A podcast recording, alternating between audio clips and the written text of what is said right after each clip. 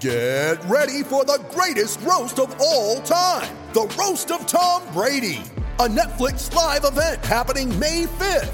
Hosted by Kevin Hart, the seven time world champion gets his cleats held to the fire by famous friends and frenemies on an unforgettable night where everything is fair game. Tune in on May 5th at 5 p.m. Pacific time for the Roast of Tom Brady, live only on Netflix. There was a. Uh, I, have I told you the story that happened at my friend's school? She's a teacher.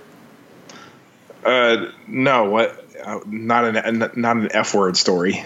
Okay, so she's a teacher at a school. Her son goes to the school too. is is in like preschool, but she teaches like first grade or something like that. I don't, I'm not even sure. That's I'm a bad friend. Yeah, so that's okay. They're like outside during playtime, and kids are like you know running around doing their thing.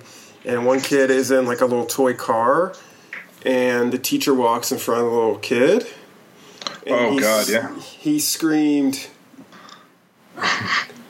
he screamed like get the fuck out of the way this kid was oblivious like he had no idea that he was saying something foul and like the teacher just like wheeled on him was like what did you say and they had to like tell his mom and she totally just copped to it she's like oh my gosh i say that going to work every single day like dropping him off Yeah. at school every day That's at least good on the parent because you know a lesser person would have just flipped on their kid.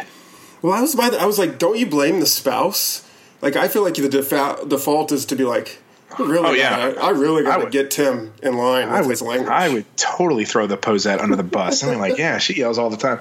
Actually, um, my daughter on the way to school always asks why we let someone in.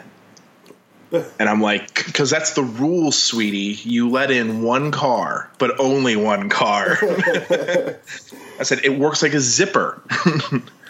From each lane, you, you know, you take turns. So you let in a car, someone lets you in, and then it'll all work cool. Don't let in more than one. Don't let in less than one. Yep. That's you know, is your it's like if you think you're being nice, but you're not. If you let in two or three cars, you're being mean to the people behind you. it's true. so Traffic life. Oh God, yeah. Taking kids to school. That's uh, that's that's my existence right now. Just just parenting. It's a good existence. It kind of is, but let me tell you, after Easter, I'm sick of parenting. Easter sucks. that is like the that is the worst parenting holiday. Uh, why is that? Well, like Christmas is kind of awesome. You know, there's just stuff going on, and you enjoy it too.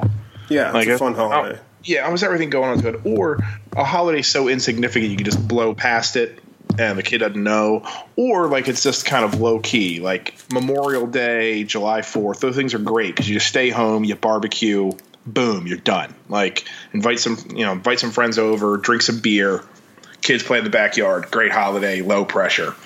Easter, it's like Christmas where there's a ton of stuff to do, but like none of it's fun. like it's just work. And you know, dyeing eggs sucks.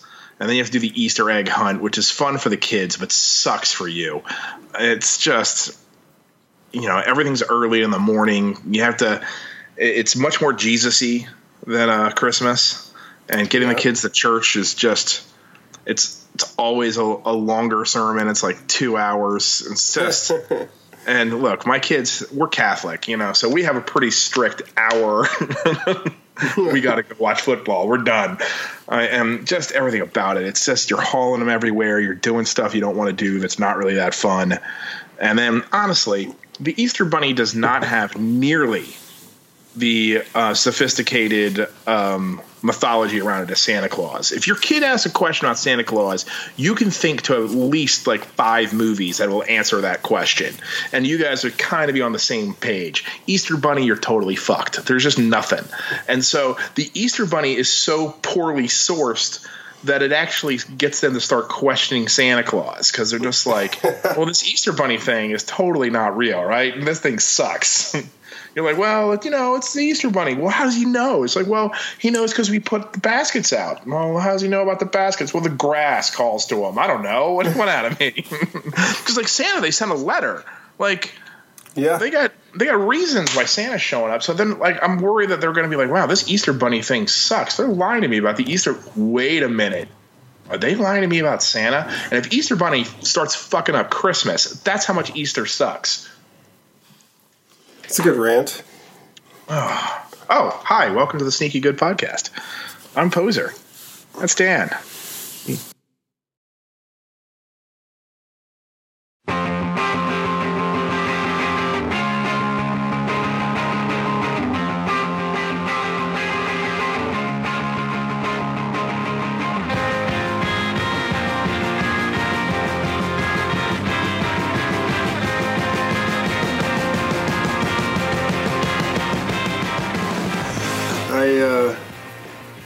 I. I, appreciate your tweet. I saw you tweet that and made me made me laugh. God, it just sucks. I, I hate Easter so much. Uh, I used to be indifferent towards it, but now I hate it. You're going to offend all of our religious listeners. No, and I'm saying this as someone like, hey, look, I went to church. I believe in Jesus, but oh God, it's such a everything about it's a beatdown. I'm I'm mainly saying the Easter Bunny sucks. Uh, it's oh, it's just just awful. Yeah, I, did, I one of my parenting friend, my parent friends had that same dilemma where she like put out fake grass, like made a little trail to the basket to you know make it cutesy for her five year old or whatever, and Yeah, and I she said her daughter was like, "What is that? like? I don't. Where did this come from?" She's like, "The Easter Bunny." And she's like, "No, it didn't. It came from you." she was like, Yeah, and I- "No." I don't want to. I don't want to put in that kind of work. And there's like no consistency from Easter Bunny to Easter Bunny. Like Santa's pretty consistent from house to house. So if they compare notes, Santa's basically doing the same thing. The Easter Bunny's all over the place. So it's and like they're just like, why did he go into our fridge and take our eggs and then hide them? That makes no sense. oh God! If I could get out of dying eggs, just at least it was nice this year, so we could do it on the the the deck in the backyard. But when Yep. you do it inside, it's just a mess waiting to happen. I uh, I thought about dying eggs on my own as an adult, No, just for do it. nostalgia's sake. No, it, it's it's good for like thirty seconds, and then you're just like, God damn it! Now I have like, well, I have kids, so I, I can't just do a carton. I have, you know, I'm doing twenty four eggs. At about egg number five, I'm done, and I've still got nineteen to go. Egg uh, dying. Oh, and the wife, she bought like the really complex set that has like all the stickers and stuff to add, and I'm like, nope, that's not happening. Don't Yes. even show that to the kids. We're Simple just dying. Yeah, we are getting in and out with as little mess as possible. So yeah, once everybody went home after church and we did Easter dinner, and once her parents left, we looked at each other and we just got rip roaring drunk. So Sounds happy Easter, happy Easter. I uh, mine was a little less exciting, I guess. I just had brunch with some friends. Well, it was more like a lunch dinner, I guess, because it was middle of the afternoon. And still, like you had brunch like a millennial. It's, it's true. you and your never- avocado toast. Yeah, oh, yeah. That's why I can't buy a house. That that those avocados have gotten expensive. It's true. I that's been a, a revelation coming to LA because LA is a very late night kind of town, which means it's therefore not Yeah. an early morning kind of town. So you could go somewhere popular that opens at like nine and be the only person in there because no one's getting up for that shit. Damn, I need to move to LA. Yep, it's, it's a place to be, I guess. Uh, then again, I can get breakfast tacos and That is at a gas at a gas station. They, there's not a lot of breakfast taco selection here. Uh, Other tacos, yes.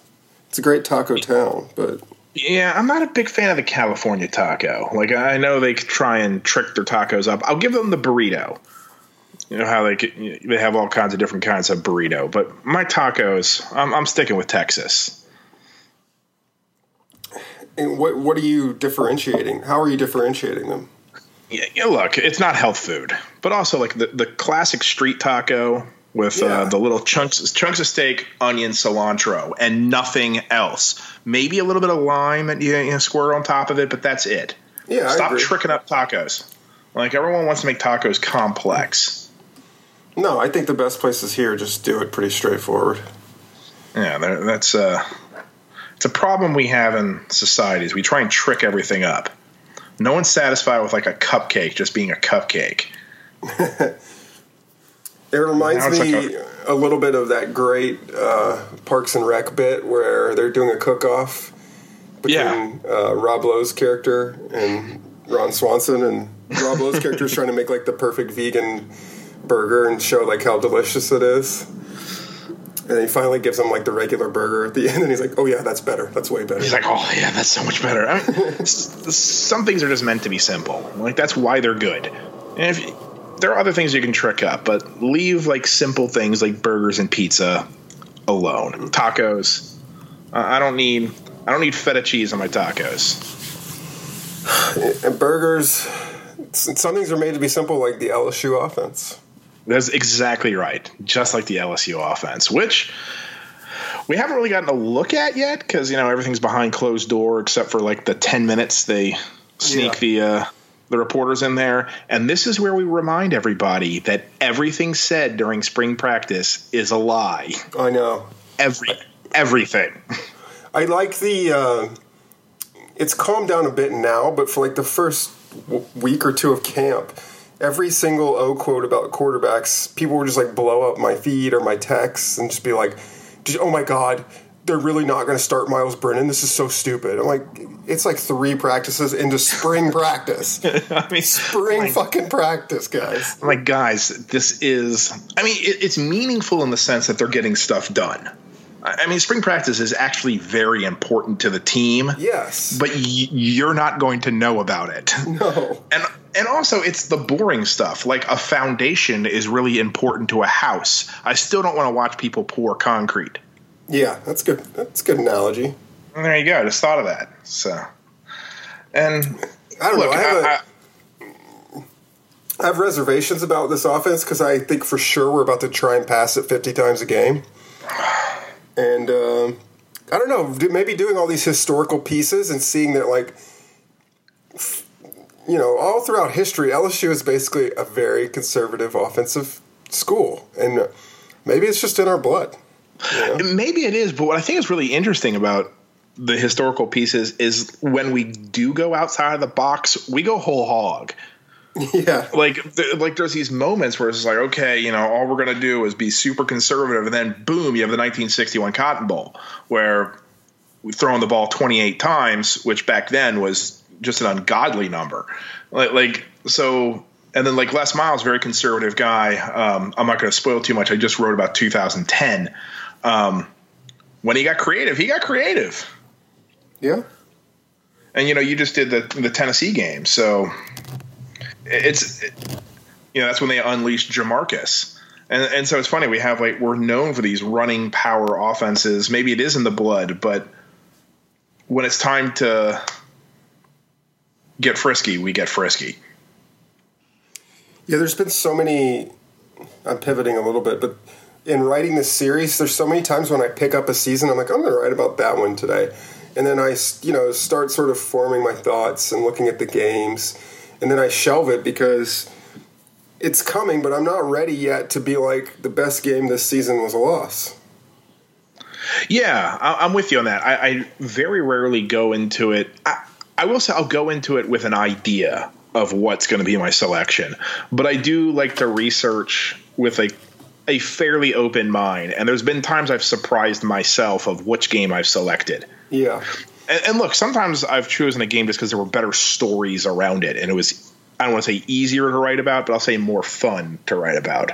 Yeah, I definitely am doing that every time. I, I mean, because there's, but also I think that is what makes it a good game because that's the mythology that surrounds Yeah. the game tends to get important. That's why I picked Tennessee. Honestly, I also had a totally different mem- not a totally different memory of the game, but I didn't remember that we turned the ball over so damn much. Like I just don't thought it was kind of a back and forth affair, you know. That's the other thing is, and I know we, we're kind of approaching the games slightly differently. I'm going with more like first I write about the season and then I write about the game, and it's a very kind of straight game report. Yeah. And you kind of integrate it a little bit more. But it's just like when you're going through like the game log and you're going through the box score, even for recent games, there's just so much you forgot. Like Yeah. it's it's almost like what it's you're really experiencing these games for the first time, and that's kind of cool. Yeah, there's a so on the podcast ain't play nobody. They were talking a lot about this new ESPN Plus deal, um, and so when the press release, it says that they will have like the most unbelievable archive you've ever seen, and so Godfrey got all excited and was like, "Do you think this means they're actually going to give us like old college football games that they definitely have the tapes of? They just refuse to like store them somewhere for us."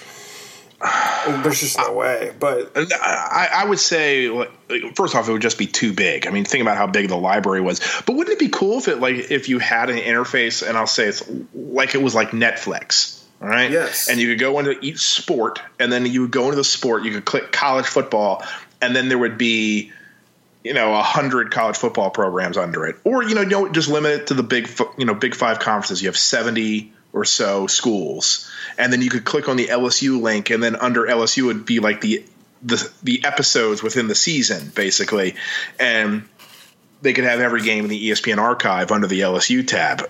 That'd Exactly. be really that'd be really cool if they did that. I don't think they're going to, but mainly because the market is so limited for that, and it'd be really difficult to maintain. It'd be, there'd be a lot of work for not a lot of payoff. The people who would love it would really love it, like me, Yes. you, Godfrey, you know, most of our listeners, but it's not going to appeal to the mainstream fan. And let's be honest, ESPN could give a shit about us. Yeah. It was like it must be some sort of contractual it must be contractually prohibitive to the schools to develop that because I can't see any reason why LSU wouldn't bundle all that stuff together old gym meets old baseball games old basketball games like from the Shaq era Stanley Roberts Pete Pistol Pete anything Yeah. they have and charge you you know thirteen ninety nine a month and every like a ton of people would pay that and Yeah, because to be able to watch that stuff. and it, people want to watch it particularly right now because it's the off season. You know, you just finished exactly. up the you finished up the basketball tournament. Uh, baseball, okay, that, that's big for LSU, but not mu- not much in the country. Um, there's a reason that LSU baseball pops up first in almost everybody's ESPN browser, and it's not because they know you that well. It's because more people click on LSU baseball games than anything else this time of year. So, but other than that, there's a you know six month lull between the end of basketball, the beginning of football. This is when it's kind of fun to watch old games, and that is something that's been fun. It's it's cool to see how. I don't want to say how uniforms have changed because I'm not a big uniform guy. As people have mentioned in the comments, hey, like it'd be nice if you updated it. And I agree. The people who are into uniforms are really into them, and I don't want to do them a disservice. So I'm just going to say I don't care. But that's not entirely true. What I care about is that the game looks different. I like how it looks in each era, if that makes any Yeah, sense. yeah. Like uh, when I was doing the um, the recent Alabama, uh, doing 1975, you know, or LSU Alabama.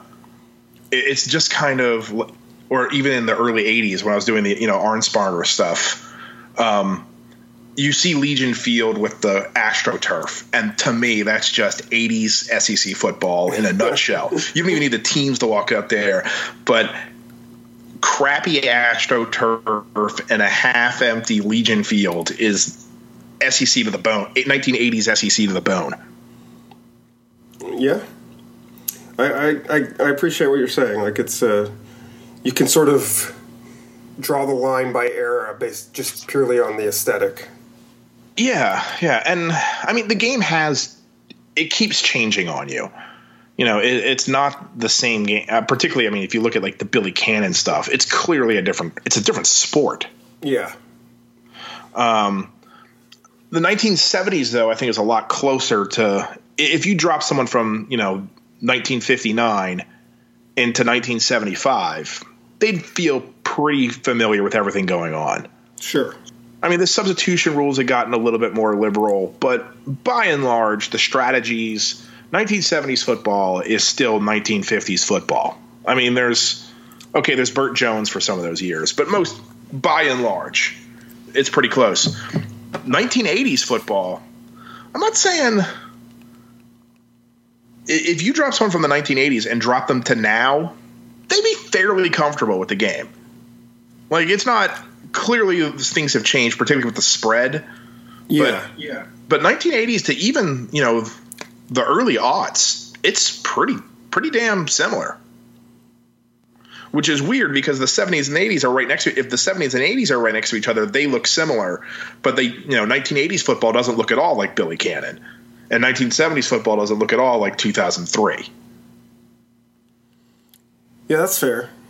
It so it's an interesting. Weird like distinction. Yeah, it's weird how it, it's not a clear dividing line, but you can see it when you start picking. It's it's nice that we didn't just go straight through, because I think if we had gone, you know, 1958 to today, we kind of would have missed the subtle changes as they happened. But when you kind of bounce era a lot, it gets jarring, and, you, and also when you go back to it, you're like, oh, this feels familiar. Like because I've now done two Bill Arnsparger games, and you're like, oh, the Arnsparger era. I yeah. totally, yeah, I, I know this now. And it, it felt different the second time I did it because all of a sudden it felt it felt like going home. Also because it's my childhood. That's you know, sure. But more so when I, I mean, it, but it didn't feel like that the first time I wrote about it because I had never yeah. encountered I had never encountered those games as an adult. I had never really thought about 80s LSU football from adult eyes. Yeah, I've re- I think I've done two Dietzel seasons now, and that was sort of the same experience. The first one, I was like having to dig up, and some stuff just like re-remember that I like. Oh yeah, he did do that, or that yeah. did happen. Like the Chinese bandits. Not that I, it's just. Of course, I didn't forget that, but it's just not something I think about all the time. And I was like, oh right. yeah, that that was the thing. Um, but that the interest, like Dietzel is kind of revolutionary, and I don't feel like he's really credited. Hey, he doesn't carry that reputation. Yeah, I, I like that he played the three platoons. Yeah. I thought that was a really interesting thing. Like I knew he had, you know, had because you think it's funny. You know, there's three platoons because you know the go team and the white team. The white team, yeah. But you forget that the Chinese bandits were the third squad. Yeah. It wasn't the it wasn't the nickname for the defense. It was a specific package. Yep. yep. And it's really interesting to see how um, he and, and, you saw it in the because um, I, I, did the Billy Cannon game. You could see that uh, Vaught copied him. Yeah. And he, he kept his third stringers out of the game until the fourth quarter and unleashed them, and it almost worked. They almost pulled the, you know, they almost came back and won that game because they had this fresh talent in the fourth quarter, and it's a it's a strategy he picked up from Dietzel, who was really one of the first guys to truly understand platoon football, which we totally take for granted. Exactly. It's like no no one is ever stumping for him being like one of the like people that changed the game of football forever, but he totally did. He totally because did. because you look at it, you're like, I don't know, you like there were platoons back then. There was offense, defense, but not like I mean, like Billy Cannon was our leading rusher, was the leading return man, and he made the critical stop on the on fourth down yeah. right, on the goal line stand. I mean, he's playing all three phases of the game, um, and that wouldn't happen today. I, I mean, as great as Leonard Fournette is, he's never going to make a defensive play. Or if someone does play a little bit of uh, defense, it's a big deal. We still talk about it. Like Michael Clayton played against Texas in the Cotton Bowl and yeah, that dude for Iowa State this year that everyone loved for a little bit. Yeah, which is and it is awesome, but it's so rare now. It's a thing. Yeah, and, um, platoon football, while it had been invented prior to 1958, Dietzel was one of the guys who truly understood the value of it. It really set the precedent for what would become the change in substitution rules. Yes, yeah, he forced it's, that hand. It's crazy. It just, I don't know. I feel like I was trying to look to see quickly the College Football Hall of Fame isn't really much of a thing. It's kind of a late blooming thing. Yeah, They're still trying to figure that out. So maybe it'll be a, an eventual inductee in some capacity. I don't know. yeah. I mean, halls of fame are are weird in general. Um, I feel I- like I if like- you change a game, like that's a permanent imprint. You know, like, I- it's like the first coach. I don't even know who it is, but like the the coach that I'm sure it was a handful of coaches that started putting forward like forward passing. You know, Yeah, well, it's you know sort of like in college, like LaVell Edwards is one of the most influential coaches, and even if he didn't win a national title in '83, so he's kind of a bad and he coached forever, so he's kind of a bad example. But he's the first guy to really figure out, hey, we can pass all the time, mm-hmm. and you know, and and he has a whole like lineage of coaches. yeah, but had he never won a game, well, I wouldn't say if he had never won a game. He, he needed to win because he needed people to believe that it worked. Yeah, his but had philosophy he worked. Yeah, But had he only coached for five years, he still he would still be LaVell Edwards. yeah, absolutely. And, and, yeah, he had that kind of influence, and I think it's you know I hate to say it, Urban Meyer's that kind of. I mean, he's really I think the guru of the spe- the spread. I, I agree. I don't think he's got- he certainly he certainly brought it to popularity, which is interesting because he was never an offensive coordinator. No, that is weird. I mean, he didn't invent. Isn't that strange? I, I, I, yeah, that is because he's a. But I, it's really it's not really what he did at Florida. It's what he did at Utah. Right. Definitely. and he he showed that if you play the style, you can beat Alabama. I mean, people still talk about that game. And, you know, they were totally outmatched. And you know, from a personnel standpoint, they had no business winning that game. But you know, he he had an undefeated season, capped off with a win over Alabama because he was so far. It wasn't that he was so far ahead; he was so far ahead in adopting the spread principles. Because I mean, it's not like he came up with it, but he saw other people doing it. With, hey, that's a good idea. I'm going to do that. yeah, and in a roundabout way, ended up being one of the dominoes that led to Saban changing his philosophies because he eventually had to succumb and just be like, "Well, I'm stupid to not do it," basically, Yeah, I was like, this is how the game has changed. which is instrumental in its own way. Right, yeah, it's. Yeah, I, I love. I don't love Urban Meyer, but I find things like that fascinating. These coaches that orchestrate paradigm shifts in the game. And honestly, I think the reason he was able to do it is because he was a defensive coach. Because if he had come up with an as an offensive coach, he would have been taught a philosophy and he would have stuck to it. Wasn't he always just It's- a wide receiver coach? Yeah, yeah, I think that, you know, I think yeah, but I mean, you come into it radical. Like if you Yeah. if you've never had a system, you can Yeah, look at did. it with fresh eyes. His early career was on defense, and then he switched to offense. So he did, he did both. Yeah. My, you're talking about Meyer, right? Yeah, yeah. Yeah, yeah, yeah. Yeah, it is interesting.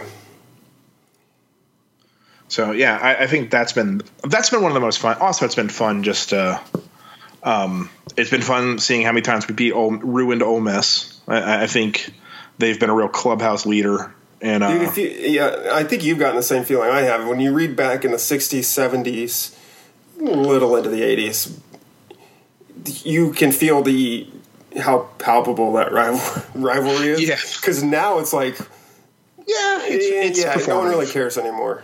I mean, we care, but it is performative. Yes. Yeah. But back then it was like, seriously. I, I mean, you can like make rocking the buses and doing crazy shit to each other. you can make a case that there was a five year stretch that LSU cost Ole Miss the national title four times. Yeah. I mean, that's and I know they claim nineteen. What is it? Nineteen sixty? They claim you know when we tied them. They didn't win that. They, they, they didn't win that national title. They can claim that that's their that's their two thousand three SEC West championship. Yeah. uh, I'll never forget. They've never been to uh, Never been to Atlanta. never been to Atlanta. Uh, that's just it's getting sad at this point. But then again, you know, so have a lot of teams out east. It's only in the West where everybody's been. Well, now except for A and M as well. Oh, A and M. Oh, A and M. I know. There, Yeah, I mean, I guess we got we got off track talking about spring football. I don't know that there's much to say about it, but I just was maybe I'm in a uh, pissy mood this week or something. But the other, I, just this week, I've been like, this team's not going to be very good, are they? I don't know. It, it's hard to see a path for this team to be really good. I, I like the problem is is that you have a new offensive coordinator who's coming in and he's replacing almost all of the talent on offense. Yes, it's Um, a bad. It's a you know, bad. We're bringing we're bringing in a new quarterback. Uh, we're losing our top two running backs. Um, we're losing our top two wide receivers. a handful of offensive linemen. Yeah, it, it, yeah, he, he's losing a ton. There's almost nothing coming back now. If you're putting in a new system, that's good news because there's not a whole true. lot of it. you don't have things to unlearn. And look, I do think the defense looks like it's going to be really good. There's a as much as the offense has been gutted, the defense has a lot of guys coming back. That's true. So uh, there's that, but That Yeah, should I'll- prevent. I had in my head like we could see a Jarrett Lee esque rookie season for Myles Brennan because I feel like they're going to ask him to throw a ton. I think the difference is, is that Jarrett Lee was never expected to play. I mean, they had to go like three deep on the ro- three deep on the depth chart before they got to him. That's true. So, uh, and I think Myles Brennan comes in ready to play. He had a year on the bench. He's you know sat, and but also I think another difference is quarterbacks just come in expecting to play a lot earlier. That is true. Like even against ten years ago. I mean, I'm kind the of I'm kind of quietly rooting for McMillan to get the job, even though you, everyone knows I've been like the biggest Myles Brennan homer. I just think that'd be a great story. I would love if McMillan got it. Um, I'm a huge Justin McMillan fan. Um, I do think he's just on the team to one day be a coach. Yeah. Well, I was gonna I was gonna propose that if McMillan is given the job, I think that might be the coaches saying, "Yeah, we're not going to be very good." I, I agree. Why wait? Why waste a like Myles Brennan getting hammered for that? You know. I I really think this this team will come down to how good are the wide receivers. And, and honestly, we, we just don't know. yeah. Um, Giles has a ton of hype, Yeah. and he, he really did- does. and he did perform at Texas Tech, so it's not completely out of the realm. Um, if Sullivan could take that one step up, because I think Sullivan has shown us something. Yeah, it's weird that um, because like Derrick Dillon was pretty much the number three last year, and I haven't heard Yeah. about him at all. And And actually, that's something that makes me feel good because you like to see guys who have been meh getting passed up on the depth chart. yeah, if that makes any sense. Like, we're not trying to hype him up. I mean, one of the reasons last year I was skeptical of DJ Chark is, I mean, the guy had like 500 yards receiving, and we're all like, oh, you don't understand. DJ Chark's been awesome. And I was kind of like, yeah, yeah, whatever. And it actually turned out to be a good thing that DJ Chark really was everything that we thought he was going to be, um, or that he was hyped to be. But I much prefer that the guy who was kind of, I mean, he's a junior, and if you haven't shown out in your first two years, you're probably not gonna. I mean, you, can improve, but you're probably not going to become a superstar. Um, you're the chance of you developing into a first round talent like Chark did are pretty slim. So I actually like that we're hyping up McMath and Jefferson instead. yeah. It's, uh, Jefferson is a weird one to me, but I mean, by all means, I hope he kicks all of the asses. Like I'm rooting for him. It just it's just surprising to me. Yeah, I mean, I also like the fact that we're we're assuming Giles is going to be the number one, and that does help that you have a number one wide receiver. Yeah, a lot of praise thrown his way. It's be interesting. But yeah, you you really need him. But yeah, the running backs are what concern me. Um, I know it'll be more of a running back uh, committee, and they have been talking up um, Edwards Helaire. So your boy's getting, you know. I do, But I haven't heard much. I haven't heard much about Nick Brossette. You know, there hasn't really been much. Like I saw in one of the scrimmages, he was like the lead, you know, taking the most carries, but he had like an awful yard per carry. But then they were like, well, it's because he carried it at the goal line like 19 times or something. It's like, okay. Yeah, like yeah, we just don't. Once again, everything they say is a lie. So Yeah. I'm not gonna worry about what they're talking about to the media. Yeah, seriously. Um, also, don't listen to anything the players say because I guarantee if you went back like last spring, they'd be like, "Yeah, Danny's like so good. He's an amazing quarterback." And then if you went back to spring before that, they'd be like, "Brandon Harris is like so improved. He looks incredible." Yeah, that's exactly. Like, yeah. every, it's I, always the sound bits of them talking about how great their teammates look, which I I don't blame them, but yeah, that's what you're supposed to say. You're like, "Wow, he's really improved. He's d- doing these things," and yeah, I mean they're they're supporting each other, but. I don't put a lot of stock into it. Yeah, just recognize what it is. That's all we're saying. And um, but yeah, it's it, it, we go into this next year just not knowing anything about the team. This is actually one of the first times I'm excited to watch the spring game, which I think is normally just an excuse to have a party. Yeah, uh, we're, we're, not LSU is not big in the spring game like some of the other programs are. We don't really pack the house for it, and mm-hmm. it's more of just it's more the methadone to get you back to your heroin addiction of football. you know, it's nice, it's football, it's your team, but you don't really care. That's kind of my attitude towards the spring game. This is one of the first times I think I'm kind of interested just because I want to see what the offense looks like. Yeah, it should be fascinating. Uh, yeah, it's, but it's more global that I'm looking at than like looking at individuals, which I think is kind of a waste of time. So you want to see the the philosophies being instituted, right? Implemented. Exactly yeah, I want to see like, hey, they're in a bunch of four wide receiver sets. That looks pretty cool. You know, it's, I yeah, I for better or worse, I feel like that's what they're going to do. Hey, remember when we used to run trips all the time? You know, we can do that again. That's true. You're allowed. You're allowed. That's a big, you're allowed to have three wide receivers. It's not against the rules. Jimbo loved that shit. He did. Jimbo loved the trips. Probably still does because uh, Jimbo Fisher has not changed. No, that's true. Which and, is, yeah. So I, I mean, I, am Look, we go into next year like we're part of the pack, basically. You know, Bam is the overwhelming favorite. Um, Auburn is going to be the pick to will be the sneaky choice to upset them because they bring back their quarterback. Mm-hmm and then and they beat them last year. Yeah, and then there'll be a morass of teams in the you know in the pack, and that's us. And then behind everybody will be Arkansas. uh, that's a that's a tough like. I like Chad Morris a lot, but that's a tough I, I do too. transition. He, I think Chad Morris will build Arkansas into something really good, but not this year. They, they, they just there were some roster issues that got away from them. Yeah, and it's going to take it's going to take a year or two of recruiting to become competitive again. Yeah, it really is. But I really like Chad Morris. I think I, I think he will do a great job at Arkansas. I really do.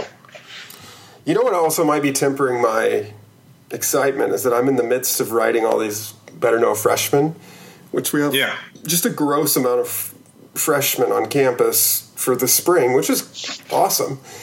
Uh, but it just reminded me that like I'm not that thrilled with this recruiting class. So I you know I feel yeah. like that was sort of the juice we needed to like make this season pop, and now it's sort of like like I had all but forgotten that we lost out on uh, the big corner Surtain. You know, I, yeah. it just slipped my mind. It was like whatever that sucked, and now I'm like shit, that was bad. Yeah. Man, I'm I'm still mad about not getting big running backs the last two years. I mean, we got guys. And, yeah. And look, and they're not terrible. I don't want to say that like Trey Provens is like some terrible player. He's not. He, you know, he's he's well touted, but these last two years was a year that we should have gotten, you know, a Cam Akers, t- you know, type recruit, and we couldn't bring them in. Yep. And now they're going for broke in this class. So. Yeah, yeah, and now it's an issue. Like you could have brought him in before it was where it was like you're bringing in Derrius Guice behind Leonard Fournette. But you know what's interesting? Like I, there's no one. I'm so interested in recruiting, but uh, part of what I like is sort of trying to guess the strategy and their thought process and what they're doing. And it was always something frustrating about Miles because it just always felt like the quarterback recruiting was mishandled. It was always like, we're going for a star and then it busted, or we got the star and the star wasn't as good as we thought it was going to be, and then we didn't have any other backup options. And I was like, can we just hit like solid doubles on these guys a bunch and it'll turn out okay? Yeah.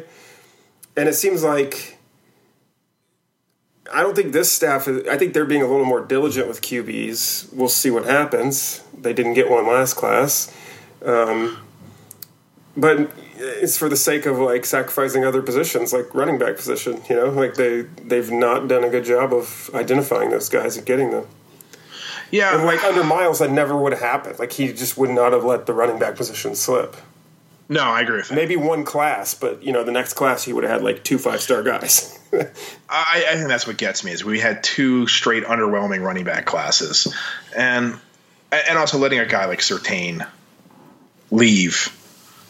It, just that's a that's that basically says where recruits view LSU as a program now. yeah. Uh, I mean he that goes and says like he wants to win a championship. Yeah, I mean, I mean that was a that was a gut punch because you, you you were able to trade in on even 2011, 2012 for a while, but I mean these kids now, I mean they were they were in elementary school when that happened. Yep. I mean, I mean the knowledge base of a of a high schooler isn't that long.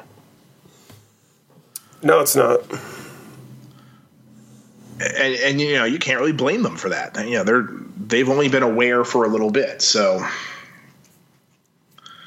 And and I think this was like the first time that program reputation really started to go against LSU because even like two or three years ago, there was still the recruits were coming out when they were first getting recruited. You know, when they were you know freshmen, sophomores, you know, first made contact with LSU, they still had knowledge of them as a you know as a national title contender. Yep. So that first impression is still in their mind. So even if the team went nine and four that season, they were still thinking, okay, LSU can still compete for titles. Yeah, they're just And missing I- a couple pieces. Yeah, and I can be that piece. And I think now with this class is the was the beginning of no, this team is a level below. Yeah, I think that's a pretty fair assessment. And that's coming, you know, that's building into this 2019 class, which is supposed to be epic. You know, it's supposed to be one of the best classes ever. So. Hey, look, you know, Orgeron got hired for his ability to recruit, so go sign guys. That's really yeah, the proof's in the pudding now. Yeah, yeah, that's.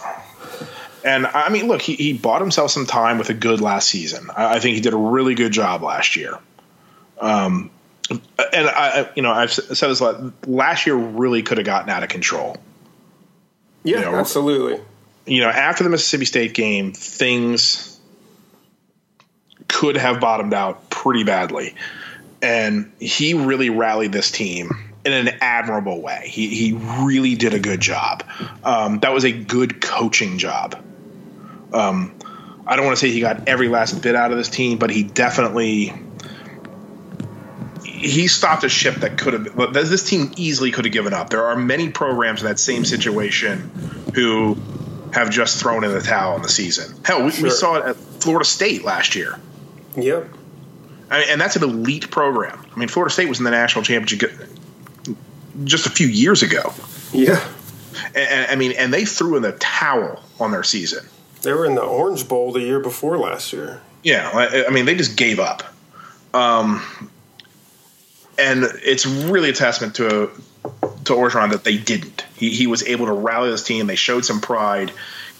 I, that is a tough thing to do when to win people back. Yeah.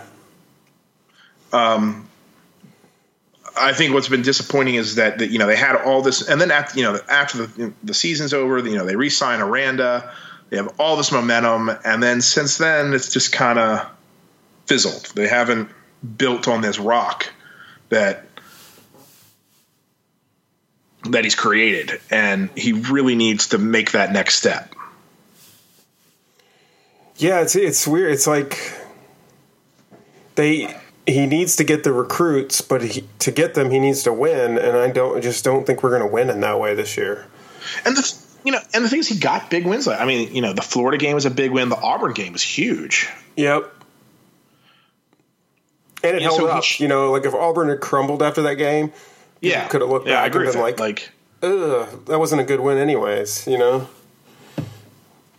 Yeah, exactly. But it was a good win. I mean, it should have held. It, there should have been more momentum into the into into signing day. Yep. And also, was it like I just don't think this staff knew, and I think this goes for a lot of staffs. No one really knew how to handle signing day this year because it was in sign, signing day has moved. It's not early signing day. That's signing day, and then you can pick up some leftovers on what used to be signing day. Yeah, I think I think you're right. And I, I mean, I think a lot of programs. I think Alabama had problems with it. They didn't have a number one class this year. I mean, they've been turning in number one classes like every year, and, and mm-hmm. Mm-hmm. they kind of didn't know what they were doing. I, I think you know A and M's been churning out great classes, and I know they had a coaching change, but they kind of stumbled in recruiting. I, I think a lot of programs really just kind of there was a lot of what are we doing, and because everything changed, and Well, now you're just- starting to see even more of the ripples because suddenly these coaches, I'm sure, are pushing for it, and some of the recruits probably want it. They're taking official visits in the spring, yeah, and it, I'm sure the coaches are like, "Fuck it, we're busy enough in the season than to be dealing with that shit." Like, come right Yeah. now when it's we got downtime, you know, we can blow it out for you, and the only thing you lose is you don't get to come to a game, you know. Yeah, but you know this the season the recruiting schedule has totally changed and I think the programs that recognize that were the ones that did better Yeah. that that absolutely treated it as the early signing day was signing day. And I think I mean I think within like 5 or 10 years late signing day might even just go away. Like the original so all I think th- what this legislation did was just move signing day. Yeah, it makes sense. I mean, no one ever really paid attention to the fact that you didn't actually have to sign on signing day. It just was like this the first day that you could sign, Yeah. which is you know, essentially if you just say the date in December is now the first day and not it's a 5-day period and then we're going to stop it and start it again. Which seems just weird. Like It is, it I know. weird. So I, I just don't think that's a tenable system. Uh, and this was the first year, and I there was still some residual. Hey, that's signing day. That's going to start becoming less and less, particularly with the recruits. I, I think we're going to be looking at you know December is when everybody has to be in the barn, and the coaching staffs that adjust to the new reality will be the best new recruiters. It makes sense. I wonder if it gives better incentive to recruits to sort of drive towards an early graduation too. Yeah, I'm sure it does because I'm sure some of these programs are like, well, if you can't sign early, we can't take you. So there could be some like ripples out of this too that are interesting. yeah, we, yeah. I want to get you on campus in the spring. I, you know, I want you to. Yeah, we need you in the program learning the system because we need you to play in the fall, and we don't want to have to teach you in a month. Yeah, and you know, and, hey, do you want to play as a freshman? This is what you want. You know, this is what you have to do. Yep. So, I don't know. I think it's going to be. It's one of those rules. I think is going to be the the rule of unintended consequences. Yeah, I think that's fair. So, it was Yeah, something that was designed. It was designed to help uh, stu- student athletes, and I think at the end of the day, it's just going to make them. It's going to force them to make their decision earlier. I mean, the power eventually always goes back to the schools. Naturally. So, Yeah, maybe I'm just in a spring lull. I just, for some reason, it's like smacking me that I'm just not too excited about where the program's at right now. Well, I'm kind of in a holding pattern. We'll see how next season goes. Is kind of my. I just don't know, it, it, and it is exciting to see. Hey, what's going to be the new offense? Um, and it will be a new offense. But also, look, I got you know I got gymnastics starting this weekend. Regionals. Get on board, gym school. It is. Uh, LSU might be the best team in the country. No, Oklahoma is clearly the best team in the country. So, but we're probably the Well, team. all I follow are LSU gym fans, so of course we're the best team in the country. Yeah, no, Oklahoma's better, but if anyone has a shot to upset Oklahoma, it's LSU. So, and you know we're not going to win the title this weekend because it's just regionals, but you got to win regionals in order to make it to nationals. You have to win the first day of nationals to make the Super Six. So, one step at a time. I'm telling you that we're going to win it all because we're the best team in the country. Well, I would like to see that. I would r- really like this team to win it all. But also, what's good about it is, I mean, this team will lose ha- Hambrick and Macadaeg, who's more of a beam specialist. But most of this team comes back next year. So, I was about to start making up names to yeah, no, don't make up names. Don't do that. to Don't. show you how much I know about LSU gym, but I actually knew Hambrick, so Yeah. So, a- and I think you can make. in fairness, it's not a it's not a female thing too. Like I know one player on the baseball team, so Yeah, see there. Yeah, yeah, that's that's true. You, you don't follow baseball either. so, I, I just didn't eh, want Yeah. our listeners to think I'm a sexist. Yeah. So it is exciting for the you know for the gym season. We are we are into it. It is now officially NCAA time. Okay, where are the re- where are the regionals this year? We will be competing in Raleigh at NC State, Okay, and I will have a I will have a full preview up on the site on Friday. and it starts Saturday. It'll just be one day, Saturday, Okay, three o'clock. Central. Uh, yeah, three o'clock Central. Okay, I will be in And Oklahoma. I'm not sure. I'm not sure if it'll be behind the ESPN Plus paywall. Will they have it constructed by then? I don't. I'm kind of in, up in the air about that. That's a good question. So it's always been on ESPN, you know, uh, Watch ESPN app, but I don't know if the the app is going to exist this weekend or whether they implement ESPN Plus next week. So I'm going to have my know. five bucks ready. I might have to pay. It's true. I don't know when that goes into effect. I, I honestly don't. Like the ESPN Plus stuff is. I thought I heard a date, but I can't even remember. Yeah, I thought they said a week. So I was thinking, hey, maybe it'll be this weekend, but I just don't know. And April twelfth. Oh, eh, okay. So you got time. And I, I don't know. I'm worried about ESPN Plus. I was hoping Disney would make an app with all of their stuff that they own on one app. It'd be great, but it does not look like they're going to go in that direction. I think they will. I think they're just not there yet. I mean, because if you think about it, they own ESPN. Yes. You know, they they have all the Disney stuff. They own ABC. Yes.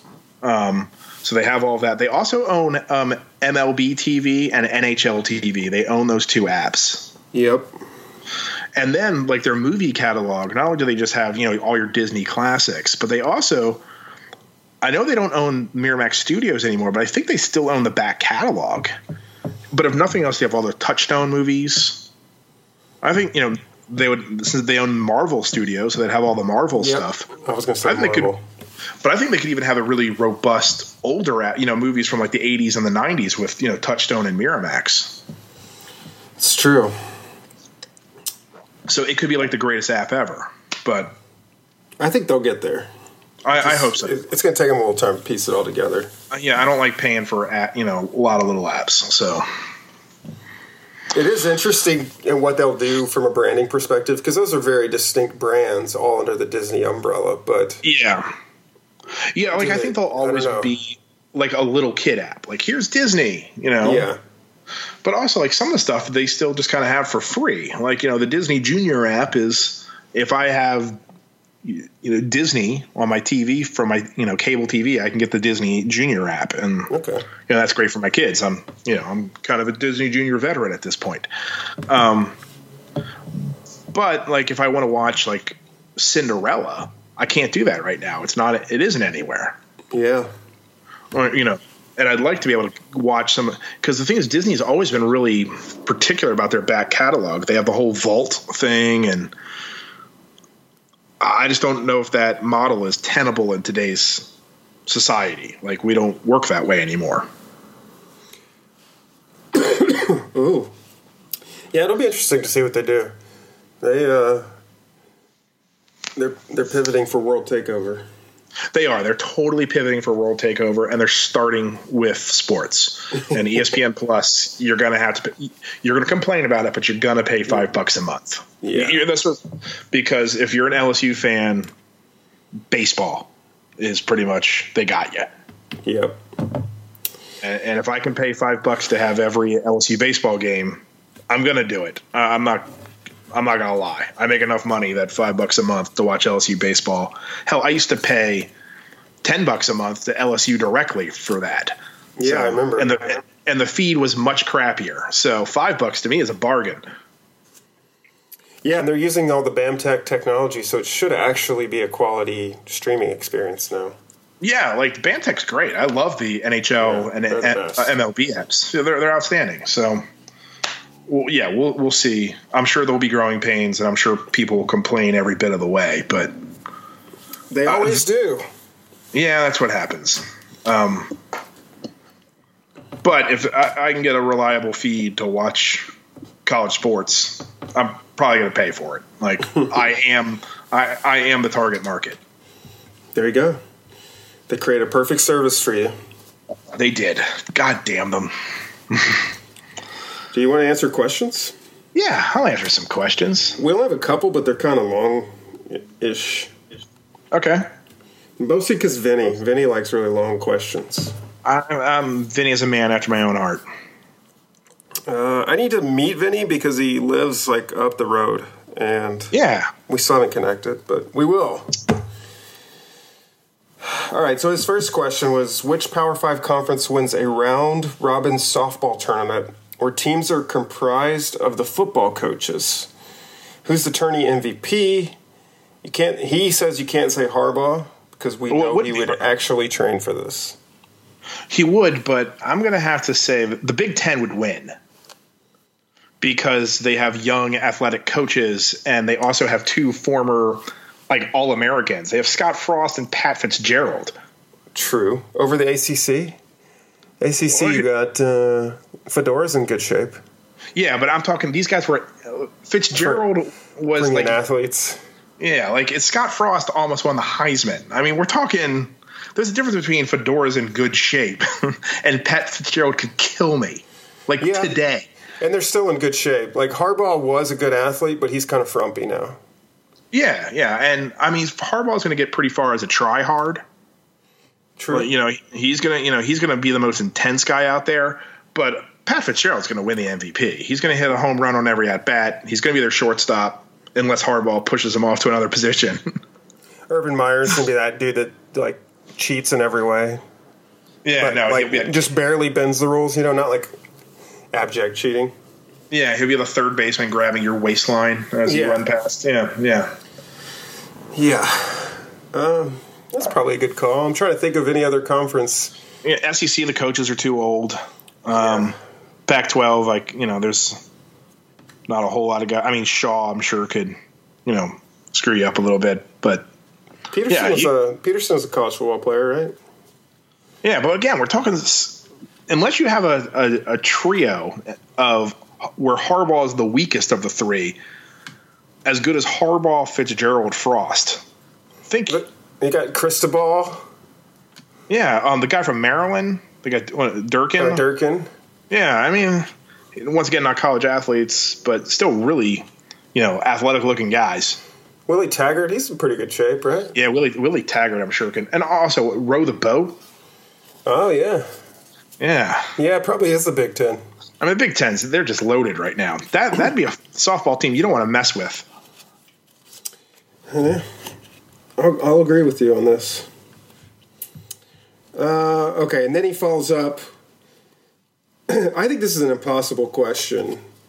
Okay. He, he asks us to rank barbecue sides, and he gives a list. Ooh. Okay. So he goes, I don't think he's listing these in his order of preference. He's just listing them. Okay. Um, uh, coleslaw, baked beans, mac and cheese, potato salad, macaroni salad, mashed potatoes, and corn on the cob. okay. Let's just throw out a macaroni salad first. All right. That's Agreed. that's definitely last. I mean, That's if you can have mac and cheese, why would you get macaroni salad? That's Macaroni salad is like potluck food. That's not. That's garbage. Yeah, I Um, agree. I, honestly think beans are the champ.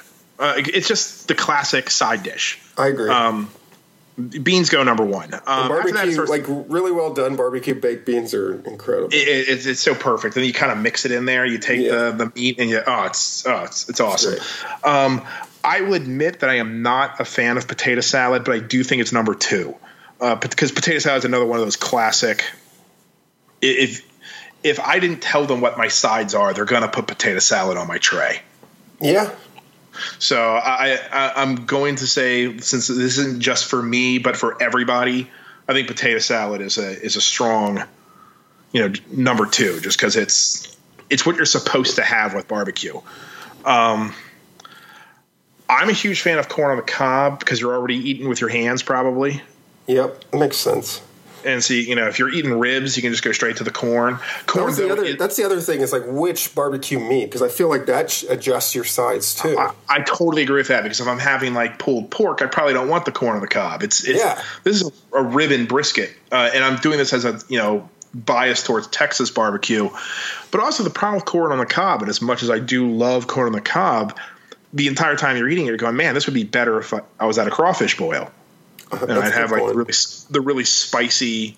So uh, um, yeah. um, macaroni then puts me at. So I think we'll actually let's put macaroni ahead of corn. You know, macaroni is another good. You know, just solid. Your kids will love it, so it keeps them away from your meat. it's true. You know, macaroni is a big player because I think as much as I would like corn on the cob with my ribs, the problem is it's not as dynamic as macaroni, which is you know really one of nature's most perfect side dishes. It's true. I mean, it's noodles and cheese. Come on, people. Um, so after corn on the cob, then I think I'll just have just standard mashed potatoes. I love mashed potatoes; they're like one of my favorite things on earth. Um, but they're just kind of there. Let's be I honest. don't, I don't think know. of those as barbecue food either. Like, Uh, yeah, I love mashed I don't think potatoes that- too, but it's not really barbecue side to me. I, I agree with that. I, I've, I've never gone to a place that has mashed potatoes. I would probably get them if they were there, but I'd feel weird about it. Yeah. So yeah, I think, uh, and then macaroni salad. Bring up the rear. Did I forget any? I, I you forgot tried- coleslaw. Oh, I f- I, I hate coleslaw. Coleslaw's trash. I We'll put it- figured that's why you forgot it. Yeah, uh, but I'll put that right ahead of uh, macaroni salad. That's how outraged I am that there's macaroni and cheese and macaroni salad on this list. Come on, people. I would rank vinegar coleslaw pretty highly, and mayo mayonnaise coleslaw at the bottom, probably near the bottom, tied with macaroni salad. The coleslaw, I will admit, is at least supposed to be on your tray. Yes, Like, I'm not a fan of it, but if someone puts coleslaw on your without asking, that seems like a standard thing to be on there. it's absolutely a classic barbecue offering. Yeah, and uh, particularly if you're in North Carolina, which Yeah, is what I was inferior. say, they- you. yeah. Uh, all right. Uh, podcast asked uh, AJ Styles or Nakamura, which I think is a question for you, clearly. Yeah, that's a wrestling question. As we know, I'm a huge wrestling fan. I'm going to say, since I don't know who either of them are, given the WWE's really unfortunate history with just very racist characters, I'm going to guess uh, that Nakamura is going to probably be mildly offensive, and I'm going to go with AJ Styles, knowing nothing about either of them. Uh, that's great. He's he's really not offensive. They're they're actually just like letting him be an authentic person, I guess. I'm kind of shocked about that. that He's not playing a character. That's it. I, and I'm not. Gonna, they're no longer like massively offensive. I was thinking there'd still be shades of just like unintentionally offensive things. So maybe Podcat will send you something, but Nakamura basically his character is some sort of Michael Jackson, Freddie Mercury, eccentric pop star blend. Like he oh, loves Okay. those people in real life. He's fascinated by those people. So Alright. he's sort of in Japan was this like n- nobody, no character wrestler for a long time, and then he finally just started doing these very odd mannerisms and movements and dances, and uh, he was sort of channeling those guys. All right. Okay. That's. I, I was a big fan of Koko B. Ware back in the day, so it It's a good seems one. kind of in the same. It seems uh, in the same same vein. I like. it. If you're going to be a wrestler, you should be ostentatious. I think it's kind of the rules. I was trying to think if anyone was going into the Hall of Fame this year that you would like from your era of guys that you would have like known and like appreciated, but I don't think there are. No, I, they're all dead at this point. Well, yeah. uh, that's actually the last question. Man, we, we this is because we we haven't potted in so long. People forgot. We, to, we really haven't. Um, this is we are the boy who cried wolf on this one because we've said like three times, "Hey, we're going to do it," and it's true. You know. It's most it's mostly, if not entirely, my fault. Um, I started a new job and I just don't. My time is gone, and I'm I'm still adjusting to that. So no, it's all right.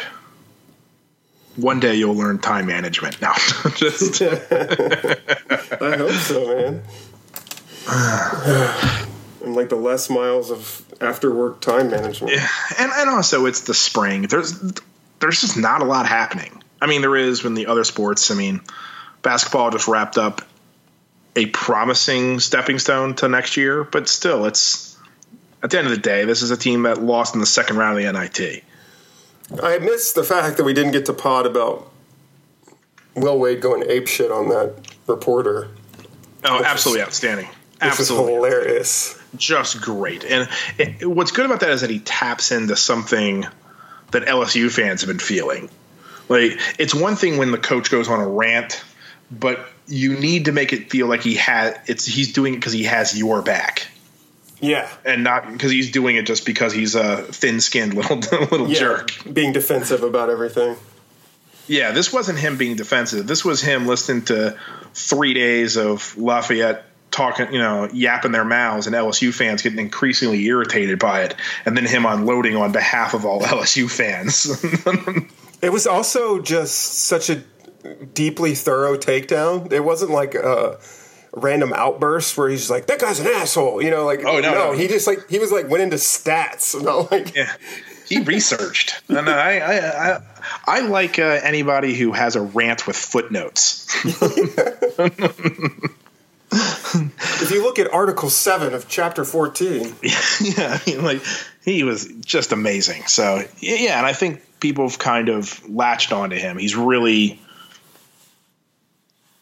you know, brought something on the fan base, fan base that hasn't been here since Dale Brown. I mean, and John Brady went to a Final Four, but even then, he never felt like it was one of us, if that makes any sense. Oh, absolutely not. Yeah. And, and Will Wade, look, the guy has definitely has a reputation for program hopping, but then again, so does everybody on that level. I mean, yeah. that's how you get a job. I mean, it's I can't hold it against the guy. That's how you move up the ladder. Um, but he definitely feels like a guy who is tapped in, and he feels like he's trying to put down roots. Um, I say that two years from now he bolts to the NBA, but let's let's yeah. enjoy what it's going to be interesting to see what he does. I mean, I don't know what I don't know what the next job. Clearly, there are better basketball jobs, even in college. I'm I'm just going to yeah, pretend like yeah. the NBA is not even on the table. Um, I don't know. Well, you know, you know, you look at guys that what opens talking, up for him to go? Like, I, I don't think like Duke is too stuffy, right? Like he wouldn't go to yeah, Duke. yeah. I don't think Duke would take him. He's too right. Yeah, he doesn't fit their culture. But if you're looking at like the SEC, let's say let's just limit it to the SEC right now. Okay, Florida's clearly a better program. Yep. Uh, Kentucky is Kentucky. Yes. So those are two massive step up, but I don't think either of those programs are looking at that level. And then if you look at the rest of the SEC, I mean, those programs have been more successful than LSU recently because you know who hasn't been. None of them Tennessee. feel like this. None of them feel like a massive step up. It's not like you know if Auburn loses their coach, suddenly you know Will Wade is going to be like, oh well, I'm going to go over there because my yeah. chances are so much better. They're, what a great job! once you're at a made you know a Power Five school, there's not a whole lot of jobs that are steps up. I, I mean, there are the clearly obvious ones, like you know, Florida and Kentucky are clearly better jobs. Yeah, but every conference has about two or three of those gigs. So you you know multiply that by six. We're you know we're at about twenty. Okay, there's twenty jobs out there. Then you need them to come open, and they have to want you. He's a Clemson alum. Yeah, so you know, Clemson ACC, has a pretty strong program right now. So I don't really see them moving on from their coach. Yeah, I mean, North Carolina, Roy Williams is going to retire pretty soon. You know, maybe Carolina. If he, I, we're talking, we're now extrapolating that Will Wade has had a really successful two or three year run. Yeah, You know, I think that's a that's a program that could give him a call. Because I agree, I, I don't think Duke would call him. I think they're much too stuffy. yeah. He, yeah. That's an interesting. I don't know. I mean, I guess if one of the other, the other like sneaky part of basketball is like Wake or NC State, like all those Tobacco Yeah. Road kind of schools. Yeah. and look, if you grew up in the. ACC, Yeah, if you grow up in ACC country, that means something. I mean, I grew up in Maryland, and I know Wake Forest hasn't won anything in forever. It's still, to me, it's still Wake Forest. Right. Like, if Wake Forest came calling, and you know, I'm Will Wade, I would listen. Like, you know, Sure. if I have that those ACC roots, because there's something about Tobacco Road. Uh, I, it's hard to. It's sort of like SEC football. ACC basketball is that kind of thing. yep. So it, I mean, it just holds a special place in anyone's heart who grew up in that area in a way that ACC football doesn't. Yeah, absolutely. I agree. It's encouraging that I, mean, I think it was an encouraging season. It sucks not that we lost the NIT, but that we got destroyed to go Yeah. out. Like you kind of wish that would have been a close game, but Yeah, it was just the team ran out of gas, and they won the game they had to win. yeah, So, you know, and yeah, other than that, we're you know we're we're now into stick and ball season. Um, we they're the top twenty right now, but there's not a whole lot to report. It's it's early in the year, like you know they're still playing with lineups, so we're definitely at gym school. Like that, that's that's the big news right now, and then spring practice, which is really the art of trying to make news out of nothing. I feel bad for the beat journalists because they they have to report this stuff. I like that Ross just up and went to the fucking Masters. Yeah, that was great. that was beautiful. Good for him. just like, see ya, I'm out of here. yeah, good for him. But I mean, this is a hard, this is a hard gig. You know, for the beat reporters right now, they're just getting parceled out of information. They know it's bullshit, Yeah. and they just got to report all of it because they got you know they have column inches to fill. By the way, People want to read it. Speaking of, just to commend those guys, like Ross won an award recently, and so did Luke Johnson, who does a lot of baseball coverage, and those guys are really excellent at their jobs, and we're fortunate to have them. Yeah, we are really lucky with the level of coverage we have. And then, I mean, I know to even, you know, toot our own site's horn, but like Seth, who, you know, breaks down film, is really starting to get national recognition for what he does. And that's really cool. He does a great job. And I hope he goes on and is one day on ESPN breaking down film for them. I, I will claim that I discovered him forever. Yeah. I I mean, but yeah, like, but also like our beat reporters, we, we really do have good, a good local media. It, it's definitely in better shape than it was when I was in school. Yeah.